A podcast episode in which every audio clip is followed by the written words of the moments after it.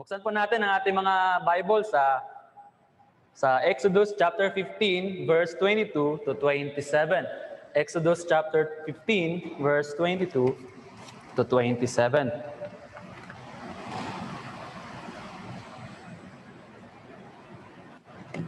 Okay. Basahin ko po. I will read uh, in KJV po itong babasahin ko.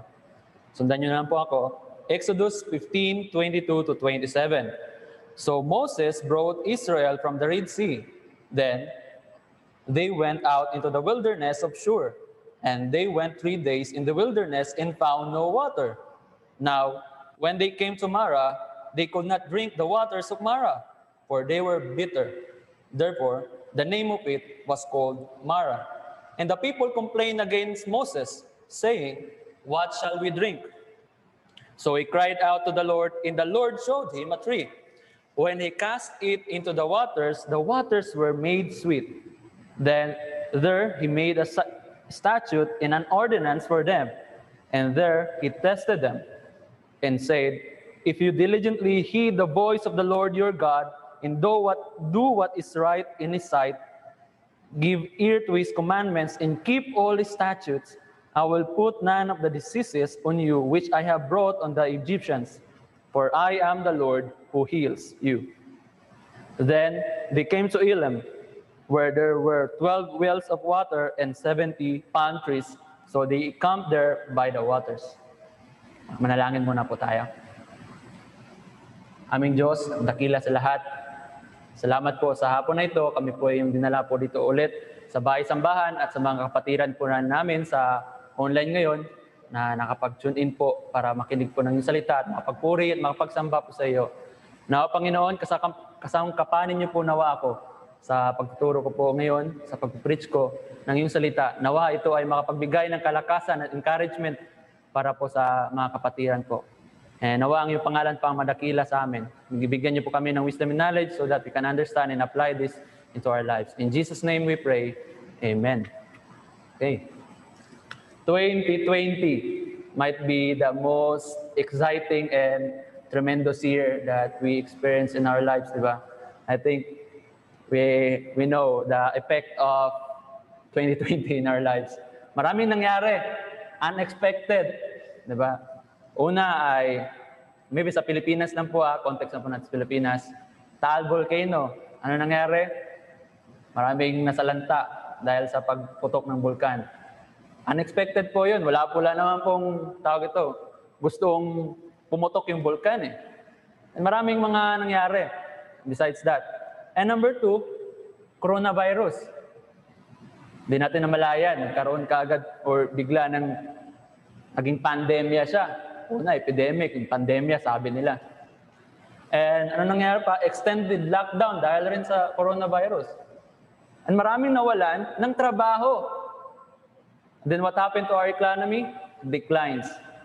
And ano nangyari sa trabaho? Increase unemployment. Maraming mga tao ang nawalan ng trabaho dahil sa lockdown for many months, maybe three months, ECQ tayo, four months, and GCQ. Diba? Pero marami pa rin uncertainty nangyayari. And malayan pa na natin kahit dito tayo sa Aguirre. Alam natin na maraming mga establishment, restaurants mainly, na nagsara. Kakabukas lamang, kala nila mag pagka-open na ay maging maganda na, pero later on, nagsara ulit. And number six, mga nangyayari pa rito sa ating, sa ating bansa, rise in mental health. Yung mga kabataan, hindi na makalabas. Di ba? Nagiinuman na.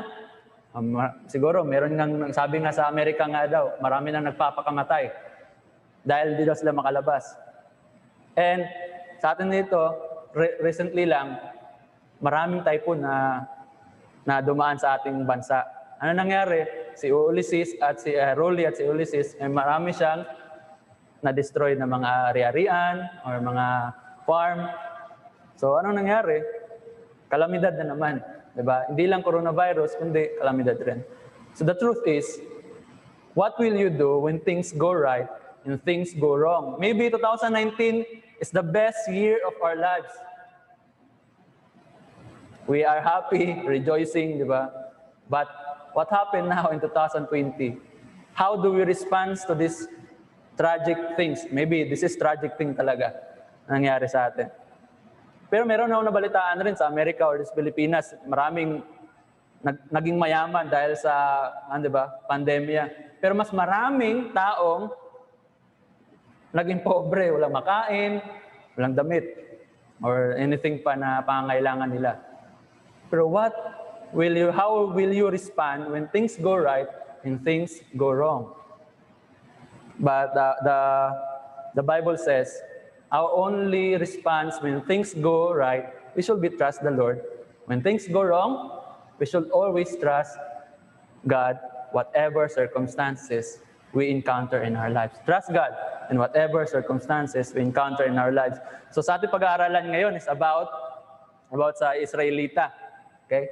About sa mga Israelita na kakatawid lamang sa Red Sea. The Lord brought them great deliverance from the bondage of the Egyptians. Three days lang po ito. Hindi nagpuri sila sa Panginoon. Nakita nila ang kababalagan or kapangyarihan na ginawa ng Diyos sa harapan nila at sa harapan ng mga Ehipto. Nakita nila ang kapangyarihan talaga ng Diyos. At ang mga pangako ng Diyos ay kanyang tinupad. And ngayon, three days later, three days later, ito na, marami na nangyari. Sunod-sunod na. Ngayon, meron sa pag-aaralan yung tatlong bagay lang katotohanan dito. Una, is when things, uh, trust God when things happen unexpectedly. Okay? When, sa, when, when uncertainty comes, trust God when things happen. Okay? Whatever, trust God when things happen unexpectedly. So dito natin, buksan natin natin yung mga Bible sa Exodus 15, 22 to 23. Sabi dito, So Moses brought Israel from the Red Sea. Then they went out into the wilderness of Shur. And they went three days in the wilderness and found no water. 23. Now when they came to Mara, they could not drink the waters of Mara, for they were bitter. Therefore the name of it was called Mara. So ano nangyari dito? Noon during the time na gusto na tao ito, isinugo na si Moses para palayain ang mga tao, mga mga Israelita sa Ehipto, pinadalhan ng Diyos ng 10 plagues ang mga Ehipto para lang mapalaya sila. Di ba? Palaya sila. So after that, napapalaya sila, nagpunta na sila sa Red Sea, and then hinabol pa rin sila ng mga Egyptians. And then that time na hinabol sila, andun na sila sa dagat, na hinawi na or yung turn to two part yung dagat and then nung tumawid na sila, hinahabol pa rin sila ng mga Ehipto. And then sa time nakatawid na lahat ng mga Israelita, doon na binaon na sila ng Diyos at namatay ang mga Ehipto. And then after that, nag ipagpuri ang mga Israelita kung sino talaga ang Diyos, for who really God is. And then, alam nila yung pangako ng Diyos. Sumunod sila at naniwala sila sa pangako ng Diyos na pupunta sila sa promised land na ipinangako kay Abraham, Isaac, and Jacob or kay Israel. Napupunta sila sa land of Canaan with flowing with milk and honey. So prosperity. Magpa-prosper sila sa lugar na iyon. And then, nung pag-alis pa lang nila nga, bago pa lang sila umalis sa Ehipto, pinlander nila ang mga Ehipto. Diba? Sabi pa nga doon sa, ver, sa chapter 15 na rin. Na bago sila umalis, the Egyptians give all things, something mga, mga, mga gold, mga pagkain, mga damit, mga camel, binigay sa kanila. Marami na silang pagkain. Then meron silang plano. Napupunta sila doon sa ipinangako ng Diyos with, with flowing with milk and honey. And now, three days in their journey, napunta sila, saan sila napunta? In the wilderness of Shur. So, sa lugar lang yun sa Ehipto, sa baba lang po yun na. And then they went three days in the wilderness and found no water. The first thing here is, there are times that happen out of their expectation. Na nangyari talaga. Ano expectation nila? Punta sila doon, meron silang pagkain, di ba? Makakapunta kagad sila sa promised land ng Panginoon, na wala silang problema. Pero mayroon totoong katotohanan na there are times happen unexpectedly in our life. Diba? There are times happen out of our expectation. Out of your expectation. Meron silang ang pagkain, dala, pero naubos ka agad. O meron silang tubig, pero naubos ka agad. Pero hindi nila inakala yon, hindi nila ina-expect. But in our Christian life, there are things happen unexpectedly po talaga. Pero how will you respond when things happen? Diba? Unexpectedly. And at this time, Israel expect they will go to the land of promise, uh, which will flow with milk and honey. But the unexpected happened that they were in the wilderness where no drinkable water was found. And two, there, two, verse 23. There are times that happen out of your plan. So, naplano na sila. Meron silang plano na makapunta talaga doon sa land of promise sa Canaan. Na walang problema. Kasi binigyan na nga sila ng solusyon ng Diyos eh. Namatay na nga yung mga Ehipto na, so, na gusto silang tawag ito, i-capture ulit para maging mabandage siya naman doon sa kanilang lugar sa Egypt. Pero binigyan sila ng salvation ng Panginoon. Pero hindi nila inakala na mangyayari na wala silang makitang tubig after three days. Things happen unexpectedly talaga. Hindi nila pinlano ito. And when they came to Mara, they could not drink of the waters of Mara. Yung Mara po ito, tinawag na po nila ito, ah, parang uh, yung mga tao, uh, parang meron silang uh, sinasabi-sabi na yung Mara is a bit bitter. So, yung word na Mara is bitter po talaga yung ibig sabihin daw. Kaya tinawag nila yung lugar ay Mara. For they were bitter. Therefore, the name of it was, it was called Mara. So, so yun nga nangyari no na di nila yan na-expect na Madatna nila doon after three days ng kanilang journey is walang tubig. Pero what will you do when things happen unexpectedly na akala nyo maganda ang inyong travel na walang problema? Di ba? Minsan na tayo nagka-travel, lahat dapat nakasulat yan. Prepare tayo, prepare. Wala tayo dapat na kulang or maiwan. And ngayon, nangyari, meron talaga. Nagku- di nila ina-expect na mawalan sila ng tubig. At napunta sila sa isang lugar, na may, mayroong isang lawa siguro doon, na mayroong ang tubig, pero hindi naman naiinom. Maalat. Sabi pa nga nila, mapait pa. So hindi talaga naiinom. So, annex, ito po yung tutuanan po. Minsan sa atin, di ba, pag mayroong time na yung meron tayong flight, punta tayo sa isang lugar, tapos ma-cancel. It might be troublesome, annoying, and test your patience because you might have a concrete and decisive plan in your work or in your vacation but end up delaying or canceling it. Minsan talaga, meron, ta- meron nangyayaring ganyan sa ating buhay bilang isang Kristiyano. Diba? For example, punta kayo sa isang lugar. Ako, punta akong Davao ngayon, na-cancel yung aking flight. Ang plano ko, punta sa Davao. Pero out of my expectation, and things happen unexpectedly, na-cancel yung flight ko. Pero nagpo-pray pa rin po ako ngayon na nawa makakuha ko ng isang uh, ticket na naman para maka, para makapunta talaga ako ng Davao. Pero these things, yung pinaplano natin, minsan talaga ay maka-cancel po talaga yon. Pero wala naman magpaplano, di ba, na maka-cancel yung plano mo. But that time, minsan sa ating buhay, tayo maano eh. And we are out of patience.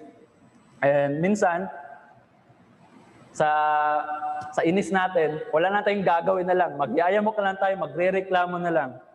But instead of being annoyed, murmuring, and ending up complaining without doing anything, why not sit down? Okay? Umupo ka. And relax, reminding yourself that there might be a purpose of everything that happens for your good. Problems might go unexpectedly and unplanned. But the Word of God always reminds us that there are purposes in all of these. Instead of murmuring, complaining, grumbling, why not trust God and make a second plan? Meron naman second plan eh, or change plan. Ba't ka magmumurmur pa? My question is, how will you respond when things happen unexpectedly in your life? How will you respond? How will you respond? But the word of the Lord says, trust God when things happen unexpectedly. Trust God. And second thing is, trust God when things happen out of your control. Trust God when things happen out of your control. Verse 22, 24 to 25. Sabi po dito, And the people complained against Moses, saying, What shall we drink? So he cried out to the Lord, and the Lord showed him a tree. When he cast it into the waters, the waters were made sweet. So ito ngayon, meron ba kapangyarihan ng mga tao na gawin yung maalat or yung mapait na tubig na matamis, na maging matamis siya? Pwede siguro pag meron tayong sugar cane doon or something na pampaan, di ba? Meron na ba noong panahon na yun? Maybe. Pero malaki-laki nun eh. Parang lawa siya eh. Paano nila patamisin yung tubig na yon na mapait? And sour pa nga. Meron mga nagsasabi ng mga theologian or yung mga na mga archaeologists in this time na yung lugar na ito, yung Samara, is sour yung soury and salty and something bitter, mapait, yung tubig sa Mara. Paano magagawang papatamisin ng tao ito or para maging maiinom? Drinkable water na itong tubig na ito. Di ba imposible? This problem is out of their control. Hindi nila makakontrol ito. Wala silang magagawang solusyon dito. And makikita natin dito sa ating passage ngayon, dalawang response. The people of Israel's response and the people, the leader or the, the leader of the people of Israel, okay? Which is Moses. Makikita natin dalawang response. Unang response is ito po, murmuring. A response of unbelief. In our passage. Anong sinabi ng mga mga Israelita? When they see, when they know, when they acknowledge, when they recognize na wala na silang tubig, hindi napunta sila doon sa sa lugar ng Mara or shore, na hindi na iinom ng tubig na iyon, anong response nila sa problema? And the people complain against Moses. And the people complain against Moses. Alam niyo ba yung word na complain po dito? Hindi lang yung basta-basta complain. Nang pupunta ka sa restaurant na yung order ka ng chicken joy, tapos pula-pula pa yung sa loob. Ma'am, kulang po to ha. Half cook lang po ito. Pula pa eh. So, pwede mo bang palitan nyo? Or order kayo ng beef stick sa isang restaurant na masarap, di ba? Luto. Tapos bigla pagtingin mo doon, sobra naman to. 25% ng luto nito ah. So anong gawin mo? Complain ka. Pwede palitan. Pero hindi po ganito yung gamit ng word lang dito. That's the simple definition of that word.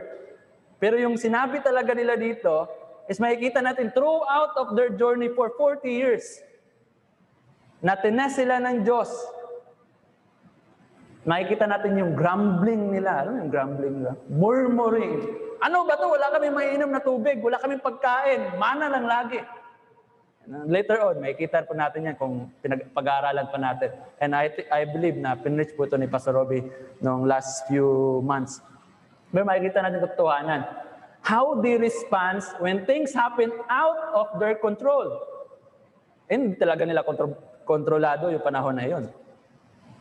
The response is murmuring, complaining. And murmuring and complain or grumbling is a proof of unbelief. Hindi ibig sabihin hindi ka kristyano or hindi sila naniniwala sa Diyos. Pero it tests. It shows how they know, how they really believe who really God is in that time. After all the things that God has done unto them, ten plagues binigay niya sa Egyptians para lang mapalaya sila at mapunta sila doon sa land of promise na ipinangako sa kanilang mga ninuno kay Abraham, Isaac, and Jacob. And dinliverin sila sa kamay ng mga Egyptian nung hinabol sila doon sa Red Sea. At namatay lahat ng mga Egyptian na umabol sa kanila. At nagpuri sila sa Diyos. Nagtamburin pa, nagsayawan pa siguro yung mga tao noon, panahon na yun. Nagpuri talaga sila. Kung makikita natin yan sa, di ba, sa passage ito sa chapter 15, the Song of Miriam, the Song of Moses. Kung ating babasahin po yan, mahaba po eh. Makikita natin anong ginawa ng Diyos. Yung chariots, nalubog, namatay sa dagat. Nagpuri talaga sila, napaka, malak- my Lord is my salvation and my deliverer. But all of the sudden, when things happen unexpectedly and out of their control, how they respond? They respond with unbelief. How? Murmuring. Ganito po yan, parang i-simplify ko pa. Ganito yung pagsabi nila kay Moses eh. Moses, di ba nagsabi ka sa amin, dadalhin mo kami doon sa land of promise? Baka ganito yung kanilang, baka lang ha, eh, uh, parang ipipicture out ko lang po sa inyo. Baka ito. Moses, di ba sabi mo, na dadalhin mo kami sa land of promise? Bakit ngayon wala ng tubig? Bakit wala ng tubig ngayon? Promise mo sa amin, napupunta kami doon, land with flowing with milk and honey, prosperity.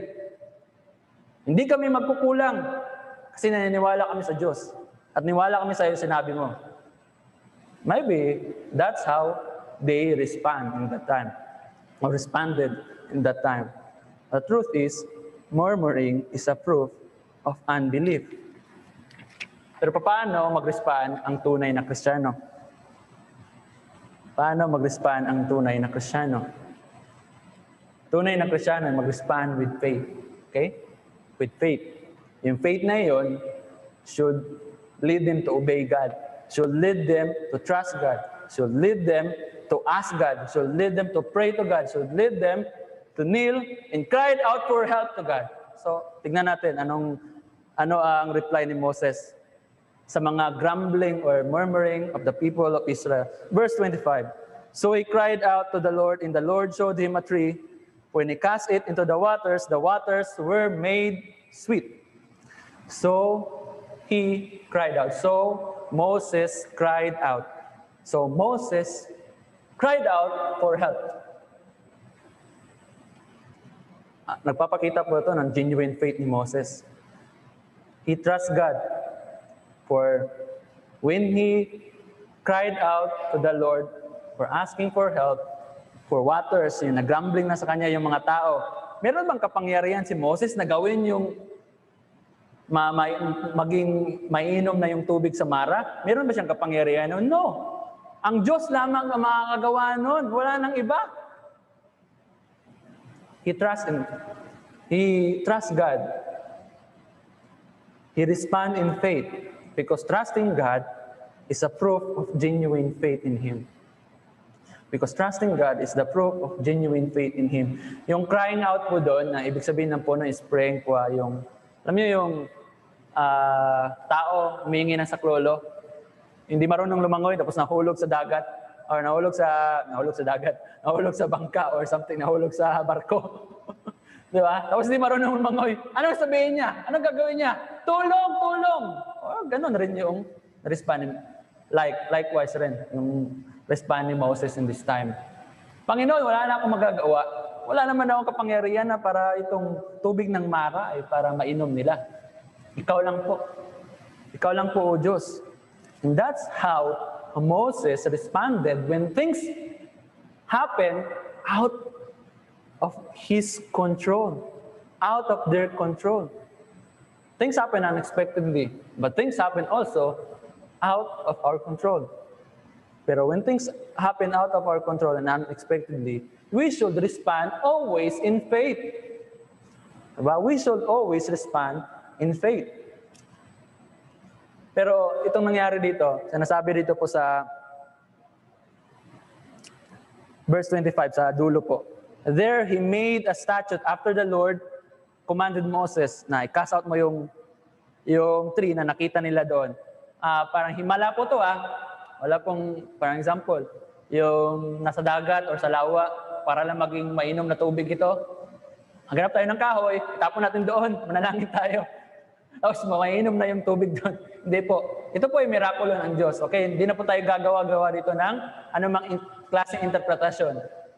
Nagbigay ng utos ang Diyos, Moses, may, may yung kahoy dyan, pulutin mo, itapon mo doon. At mainom mo na to. Yun lang. Okay? At, may, at ang tubig ay naging matamis at mainom na. Yun lang po. And there, and there, yung lugar na iyon, at sa panahon na yun, sa oras na iyon, anong sinabi ng Diyos? He made a statute, a rule, a law, and an ordinances for them. And there he tested them. There's one truth there. Yung panahon na yun, for, for their journeying for 40 years, okay? That is testing time. Hindi pa yon na sinabi ng Diyos, 40 years sila mag-journey in that time, okay? That's, that is the parang preliminary pa lang. Preliminary of testing. Kung sino talaga yung tunay na mananampalataya at sumusunod sa Diyos. That's the preliminary pa lang. At ano nangyari? Tinas sila ng Diyos doon. Ah, there's one truth there na dapat po nating maintindihan na yung test po is galing po sa Diyos and trials. Tests and trials is come from God. Okay? But temptation came from Satan. Okay? Para maintindihan po natin yun. Temptation came from Satan. Tests and trials came from God. How do we respond? When tests and trials came and when temptation came. Okay? When tests and trials came, we should respond in faith, in obedience to God's word. When temptation came, we should respond in how to respond in faith. Pero dapat tayo, we should flee from temptation. Sabi pa nga ni Apostle Paul, flee from youthful lust. Yung ganun po yun. How Joshua, Joshua, tawag ito, uh, respond when, sino nga yun? Yung babae nag-temptation, nag-tempt sa kanya. Doon, he flee, he ran. Ganun rin po. So, dito po, ang panahon nito, na wala silang tubig, after three days of their journey, after the Lord delivered them from the hands of the bandage of Egyptian, tenes sila ng Diyos. How should they respond?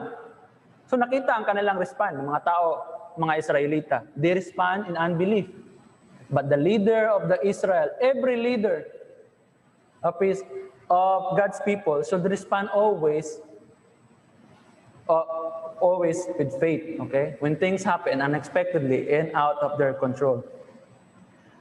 But question is, how will you respond when things happen out of your control? How will you respond? Sa totoo lang po, last few weeks, I want to kwento sa inyo po, tell you a story. Yung sinabi ni Pastor Rob sa akin ito na mag-preach ako na bigla akong nayanig. nayanig ako. Lord, uh, Pastor, parang hindi ko kaya. Okay. And nangyari po yung unexpected and out of my control na na sabi ng director namin sa school at yung advisor ko na baka hindi ako makagraduate sa Bible College kasi marami akong mga Bible subjects and one music subject na hindi ko nakuha. For my four years, maraming subjects na every semester merong merong tawag ito, conflict. So patuloy na patuloy na dagdag dagdag na after tawag ito, pagka last semester ko, doon ko na matatambak lahat. And then meron for sure na hindi ko makuha pa rin. And sabi ng director namin, I think you are illegitimate to graduate this year, this school year. And I was dismayed. Di ba? Kasi naman, nag-aral ka four years, tapos your plan is to graduate for four years. Kumuha ka nga ng, ng kurso ng for four years, so your plan is to graduate for four years. So things happen unexpectedly. And that time, things happen out of my control. Wala na akong ma, tawag ito, magagawa dyan. Tinawagan ko si Pastor Rab, Pastor Rab, ano kung gagawin ko po nito? May problema naman po ako, pero may problema rin po yung school namin eh. Kasi nagpalit sila ng curriculum eh. Last four semester, then every semester meron na akong conflict. Pero I have problem rin po. So, ito ang gagawin mo, Paul. There are three truths there. Meron silang problema ng school kasi nagpalit sila ng curriculum. And meron ka rin problema.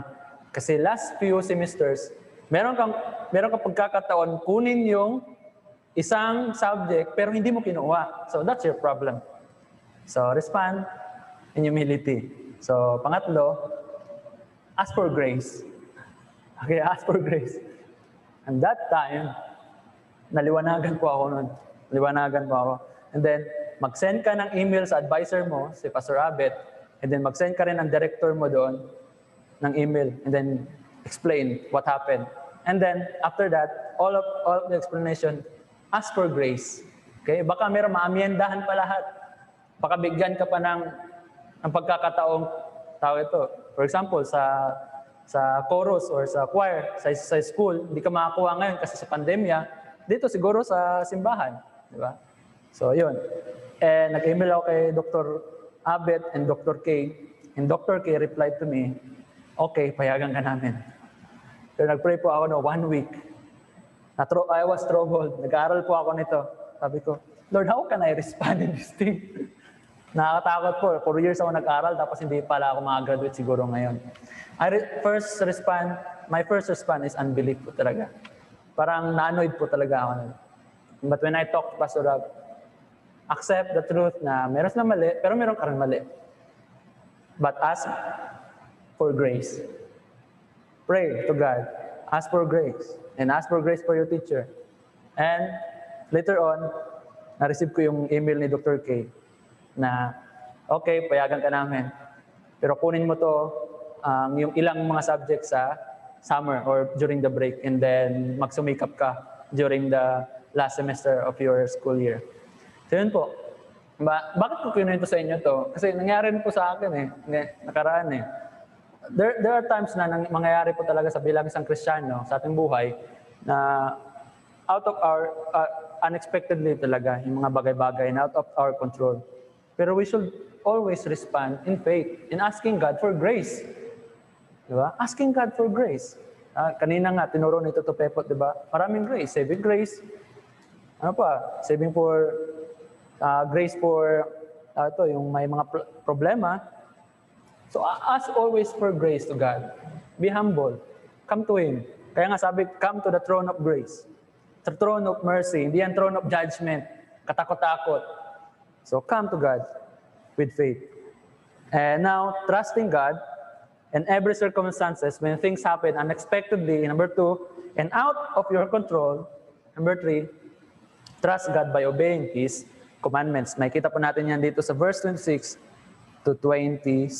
Sabi po dito, Instead, if you diligently heed the voice of the Lord your God, and do what is right in His sight, give ear to His commandments, and keep all his statutes, and I will put none of the diseases on you which I have brought you on the Egyptians. For I am the Lord who heals you.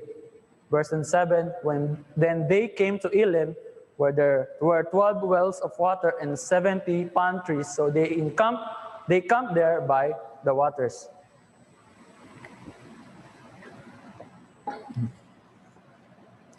So So trust God in every in every circumstance when things happen unexpectedly and out of your control. How? Not only trust, okay, faith, believe. How? By obeying His commandments. This is the key. Okay? Nga nga, trust and obey, for there's no other way. Di po ako magaling kumanta. okay, pero yun po yung totoo. When things happen out of our control, we should always respond with trust and obedience. Yun po yung laging sinasabi ng Diyos sa atin. So anong sinabi niya rito? And said, If thou wilt diligently hearken to the voice of the Lord thy God, and will do that which is right in his sight, and wilt give ear to his commandments, and keep his statutes, I will put none of the diseases upon thee which I have brought upon the Egyptians, for I am the Lord that healeth thee.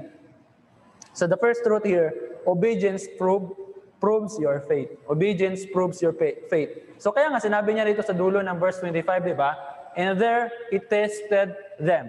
God tested them there. Simula doon. Panahon na yon.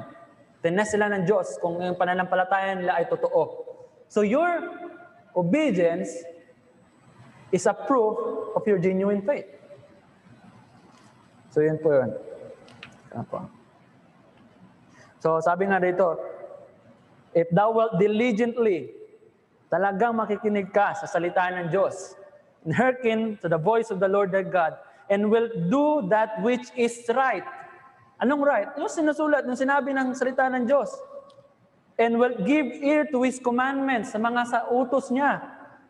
And keep all His statutes. Parehas na po yan, pero hindi po natin masyadong i-elaborate pa yan. Parehas na po yan sila halos. And I will put none of these diseases upon thee. Ano yung mga diseases na ito. And I will not put up these diseases upon thee. Ano pong ibig sabihin yan? Yung mga diseases, yung 10 plagues or yung mga disease na binigay niya sa mga Ehipto. Yung panahon na yun. Which I have brought upon the Egyptians, for I am the Lord that healeth thee. Jehovah Rapha, sa ibig sabihin po ito. The Lord is our healer. So what does it mean? So, when we obey God, there's a curse and blessing. Sabi pa nga, di ba, Pastor Joel, when we obey, there's a curse and blessing. When, when we disobey, there's a curse. When we obey, there's a blessing. So it's always correlated with each other talaga, always. So ngayon, sabi ng Diyos sa atin, when we obey God, it proves our faith in Him. And He bless those who diligently hearken His voice and obeys Him. So yun, po yung unang katotohanan po doon. When the people of Israel complain against Moses into God, usually po uh, against Moses, usually they complain against God Himself. Okay? Against God Himself. Kasi kapag nagko-complain tayo sa mga liderato natin or something, something na mga leader natin sa simbahan, nagtuturo ng totoo talaga sa salita ng Diyos, tapos we complain, ang mga leader na or yung nagtuturo ng salita ng Diyos ay, bi, ay, ini, ay binigay yan sa atin ng Diyos. So, ibig sabihin noon, God entrusted them. So, when we are against them, we are against God Himself. Okay? So, what our response always? We should always respond in faith, di ba? In obedience to God's Word. So, number two po dito. Obedience brings a blessing po. So, when we, when we obey God, when we trust Him with obedience, it always accompanied with blessings. So, ano nangyari po sa verse 26? Verse 26, sabi niya dito, I will put none of the diseases on you which I have brought on the Egyptians, for I am the Lord who heals you. Uh, I am the Lord who heals you. Obedience to God always has corresponding blessings, and obedience is one of the ways God blesses His children, though God always blesses us in so many ways of our life. But He also blesses so much those who truly put their trust in Him when His children obey His commandments, because His commandments, sabi nga sa 1 John 5, 3, His commandments are not burdensome. Hindi pabigat. Ang mga salita ng Diyos at ang mga utos ng Diyos ay hindi pabigat sa atin, mga kapatid. Ito ay magtutulong sa atin to mold, mold, mold us into Christ's image. Okay? And it proves our faith in Him. Number two, verse 27, God leads those who obey Him. When you obey God, it brings a blessing, di ba? So ano nangyari? Number two, God leads those who obey Him. Tingnan po natin sa verse 27. Then they came to Elim, where there were 12 wells of water. So ngayon, meron na silang tubig talaga, wells pa. And 70 palm trees. So meron na silang masilungan. Meron na tubig, meron pa silang masilungan. So they camped there by the waters. So namumurmur sila. Na, kanina, namumurmur sila na complain sila kay Moses. Eventually to God Himself. Walang tubig, Moses! So ngayon, sinabi ng Diyos, O Moses, nag-pray ka sa akin. And I respond, okay, tap, tapon mo yung kahoy dun sa tubig, and then naging sweet, meron na silang tubig. And then there, God tested them.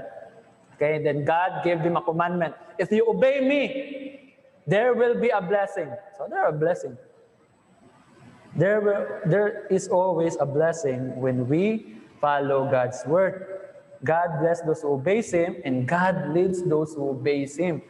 God will always lead us in a good pathway when we obey Him. So, in conclusion po, in Christian life, things happen unexpectedly and out of control. But God expects our responses of faith in Him.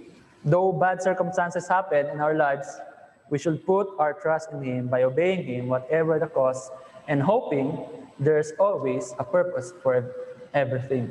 So sabi nga po sa Romans 8, 28 to 29, And we know that all things work together for good to those that love God and to those who are called according to His purpose. For whom He foreknew, He did foreknew, He also did predestinate to be conformed to the image of His Son, that He might be the firstborn among many brethren.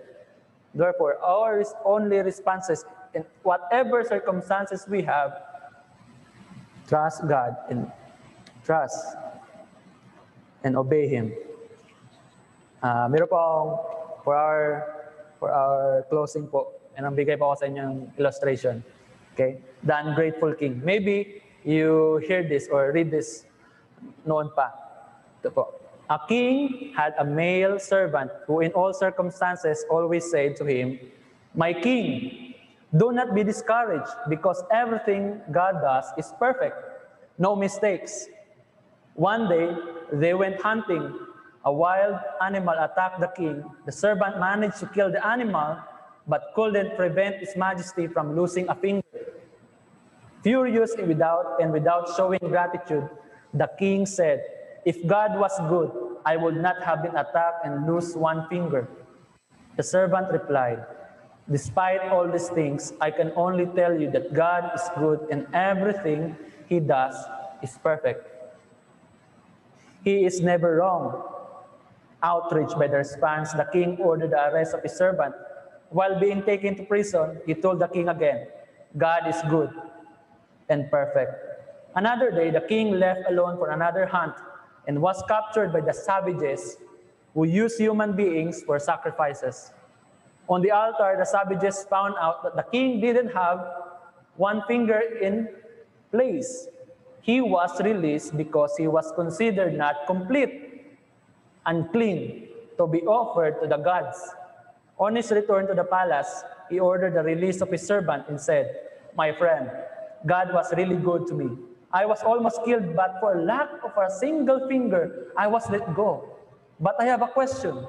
If God is so good, why did he allow me to put you in prison? His servant replied, My king, if I had not been put in prison, I would have gone with you and would have been sacrificed because I have no missing finger. Tama, di ba? Kung, may, kung kasama niya ang kanyang, kanyang servant noon, ang kanyang servant na magiging alay. You know, when, there are things talaga unexpected sa ating buhay, mangyayari. Pero we should always remember that whatever happens in our lives, it happens with a purpose. God is always good to us. We should always remember God is good. Okay? Merong purpose lahat ng mga bagay na nangyayari sa atin. Everything God does is perfect. He is never wrong. Often we complain about life and negative things that happen to us, forgetting that everything happens for a purpose. One sign of unbelief po, totoo lang, is when we forget the goodness of God. One sign of unbelief is when we forget get the goodness of God in our lives. God saved us when we are led astray from our sins, and He changed us into the image of His Son, and then gave us new life. He brought us to His family, and then bless us. But there are times in our lives na meron talagang problema and tragedy sometimes. Maybe namatayan ka ng pamilya, minamahal sa buhay, nawalan ka ng trabaho, wala kayo ng pagkain, wala kayong matirhan kasi sa bagyo. Everything happens unexpected and out of your control. But we should always respond in faith, in obedience to God's word. Alahan po natin itong isang kanta for our, our closing po. Alahan po natin to. Yung all the way, my Savior leads me. What have I to ask beside? Can I doubt His faithful mercies? Who through life has been my guide? Heavenly peace, divinest comfort, ear by faith in Him to dwell. For I know, whate'er befall me, whate'er fall me, Jesus do it all things well. Jesus do it all things well. Manalangin po tayo. Aming Panginoong Diyos at sa lahat, tunay nga po, Ikaw po ay mabuti sa aming mga buhay. Nawa po kami ay mag-response ng faith and obedience to your word and to you alone, O God. And whatever circumstances happen unexpectedly and out of our control, we should respond in faith and obedience to your word. In Jesus' name we pray. Amen.